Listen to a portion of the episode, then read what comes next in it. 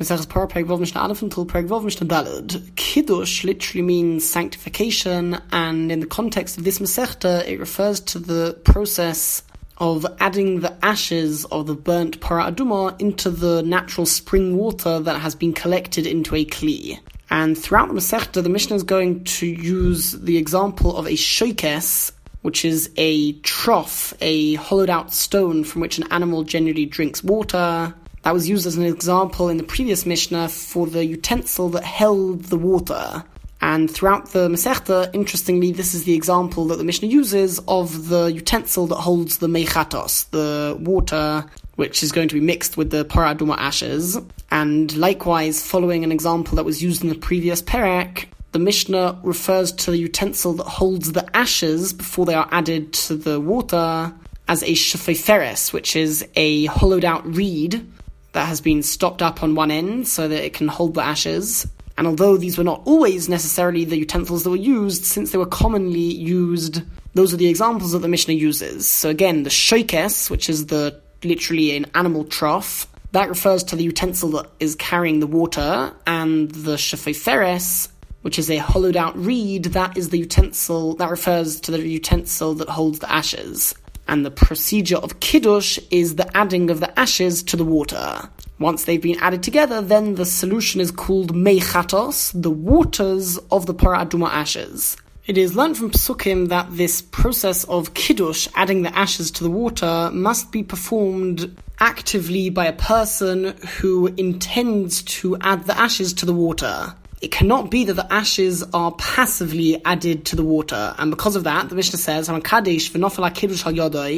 who is about to perform the procedure of kiddush, adding the ashes to the water, but the ashes fall onto his hand, or onto the side of the trough, the inner wall of the utensil that is holding the water, the acharkach nofal and after that, after resting for a moment on his hand or on the side, then the ashes fell by themselves into the water which is inside of this container, this trough. Posul this act of kiddush would be invalid because ultimately the person's force is not what caused the ashes to be added to the water. Likewise, even if the person's act is what caused it to happen, but he didn't intend to perform an act of kiddush, he was holding on to the container of ashes, which the Mishnah calls a shafeferes, the hollowed out reed, and mistakenly, Nofal Menashveferes he allowed the ashes to fall from the container, from the hollowed out reed, into the animal trough which contained the water. Posel, this act of Kiddush is also invalid because he did not intend to perform that action of Kiddush. The second half of this Mishnah discusses an additional invalidation that could occur. And this was mentioned early on in the Masechta. It is learnt from Pesukim that if the person who is holding onto the water and looking over it and performing the act of Kiddush, if he performs a different task in the middle of this whole procedure, then he would invalidate the water from being used and is learned from Psukim that this invalidation only applies to the water but not to the ashes. Nevertheless, the ashes do need to be watched over constantly, and if somebody stops to watch over them for even a moment, then they would become invalidated. Although the mere act of performing a different task and not concentrating fully on the ashes does not invalidate them, However, if he puts them in a place where they are not watched over for even a moment, then even the ashes would become invalidated. So the Mishnah says, not al for kisa.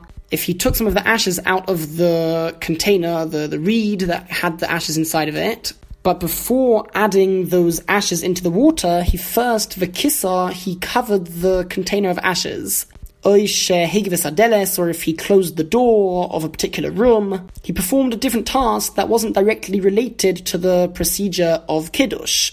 The Mishnah says, "Hakiddush kosher." Over here, the term the term kiddush refers to the ashes. The ashes remain valid because he was still watching over the ashes; they were in his hand. However, the hamayim pasulim, the water which is in the container waiting for kiddush to be performed, that water is invalidated because a different task was performed before the ashes were added to the water. Zakofa ba'aretz, what happens if after he took some of the ashes out of the container, Zakofa ba'aretz, he placed the container of ashes onto the ground before performing the actual act of kiddush. Posul, even the ashes become invalidated. This is talking about the ashes that are inside of the container because they are currently not being guarded. He placed them on the floor it's not considered to be watching over them sufficiently. However, l'soich yodai, if he holds the container in his, in his hand, even if he simultaneously performs the act of kiddush with the ashes that he has taken out of the container, so he is concentrated more on the act of kiddush. Nevertheless, kosher, the ashes that are in the container remain valid, because it is possible to watch over them even whilst performing the act of kiddush. Mishnah Beis.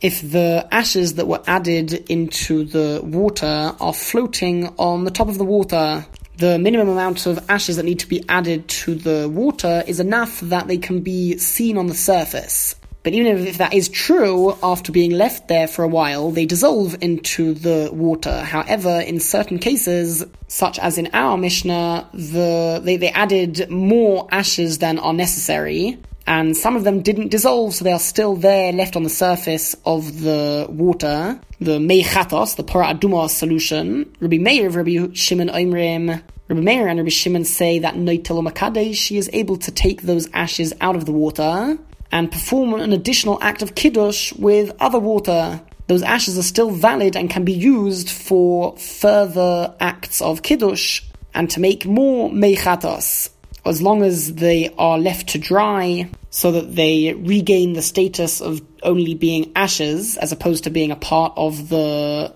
mechatos solution. So once they've dried fully and they're like regular ashes, so then they can be used for further acts of kiddush. However, the chachom, the chachom say, kol noga b'mayim, any ashes that touch the water, even if they were excess ashes, they weren't necessarily needed.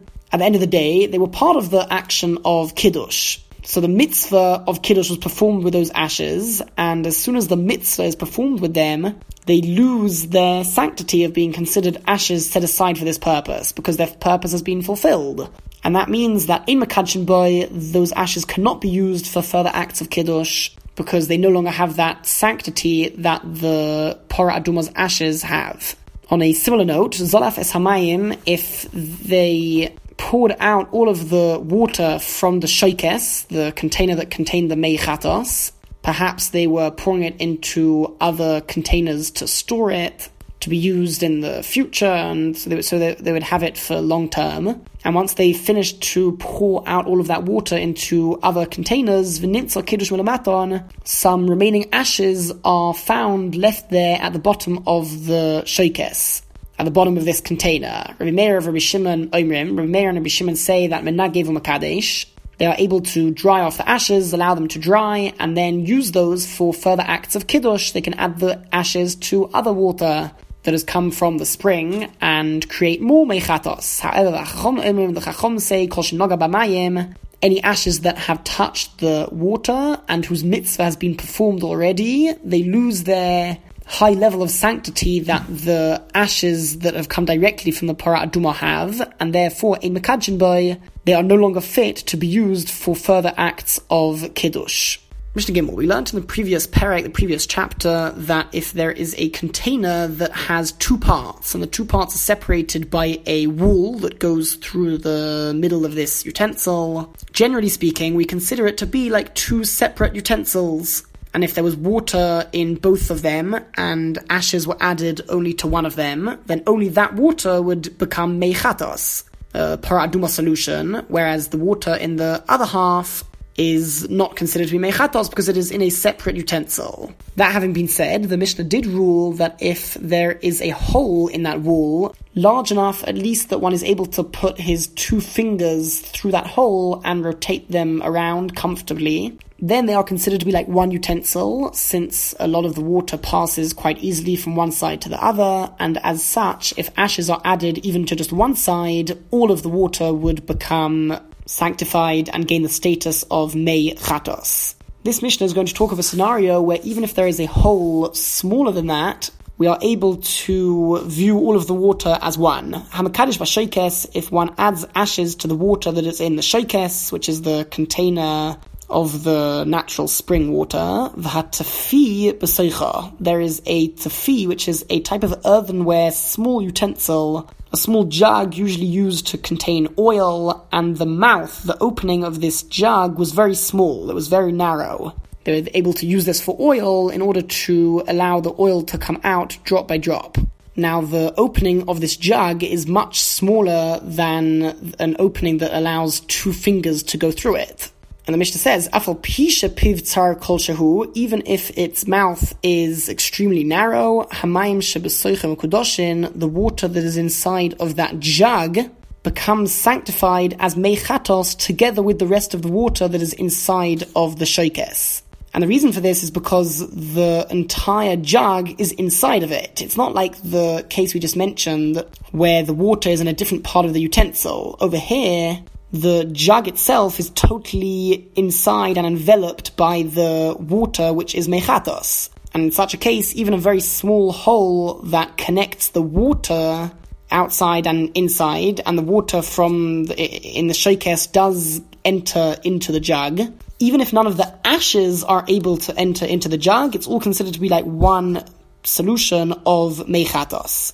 The Mishnah says, the water that is inside of this small jug will be sanctified together with the rest of it, the rest of the water there. Continues the Mishnah, what happens if after Kiddush is performed, the shokes now contains mechatos im and if there was a sponge inside of that container? The sponge, of course, will absorb the water of the mechatos, However, since the sponge is not classified as a kli, a utensil that can hold things itself, it doesn't have a receptacle to hold things.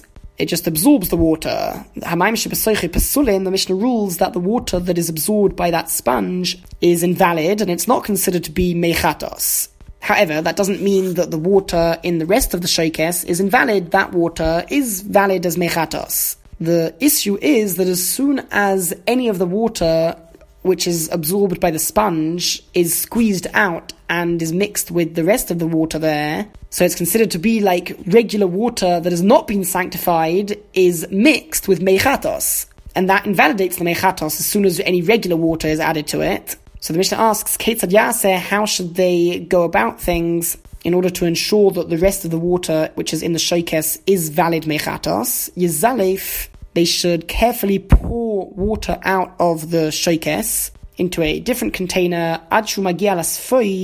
until the water reaches the level of the sponge. And the water level is slightly above the top of the sponge and then they should stop pouring the water out because as soon as more water is poured out, there is a concern that the water from the sponge is going to end up slightly coming out of the sponge and mixing with the other water. Nogabas foig, if the person touches the sponge, even if the water is floating above the sponge slightly, pasulin, all of that water will become invalidated because as soon as the sponge is touched slightly, some of the water could very well have exited the sponge and mixed with the rest of the water, thereby invalidating it. Mishnah Daled, there is no requirement, strictly speaking, to use a utensil that hasn't got the ability to become tome in order to hold the mechatas. However, the classic example which the Mishnah always uses is a shokes, which is a stone trough that has not got the ability to become tome. But interestingly, if one wants to direct water into the container, into the shokes, using something else, for example, there's water flowing down a mountain, and he wants to direct that water for it to flow into a shokes. So he uses an item in order to change the direction of the flow slightly. With regards to that item, there is actually a requirement learnt from Pesukim that it must be a item that is not able to become tome. As the Mishnah explains, Nosan yodoi ragloi, if a person placed his hand or his foot there in order to redirect the flow of the water, or the leaves of green vegetables, in order that the water that is flowing down will pass and be directed towards a barrel which is going to hold the water to be used as the mechatos, pasulim, the water is invalid because it was directed there by something that can become tome. Even though it's not actually tome, it's not impure right now, but it can become tome. On the other hand, ale konim va ale egois, reed leaves or walnut leaves, the leaves on a walnut tree, those are not able to become tome because they are inedible. If he uses those to allow the water to pass via them into the barrel, then kasherim, the water would be valid. Zaklal, this is the rule. Davish Rumakabel Tuma, if the item that is used is able to become tome, then posul, it is invalid. V'davish Makabel Tuma, whereas if that item is not able to become tome, kosher, it would be valid for such a purpose.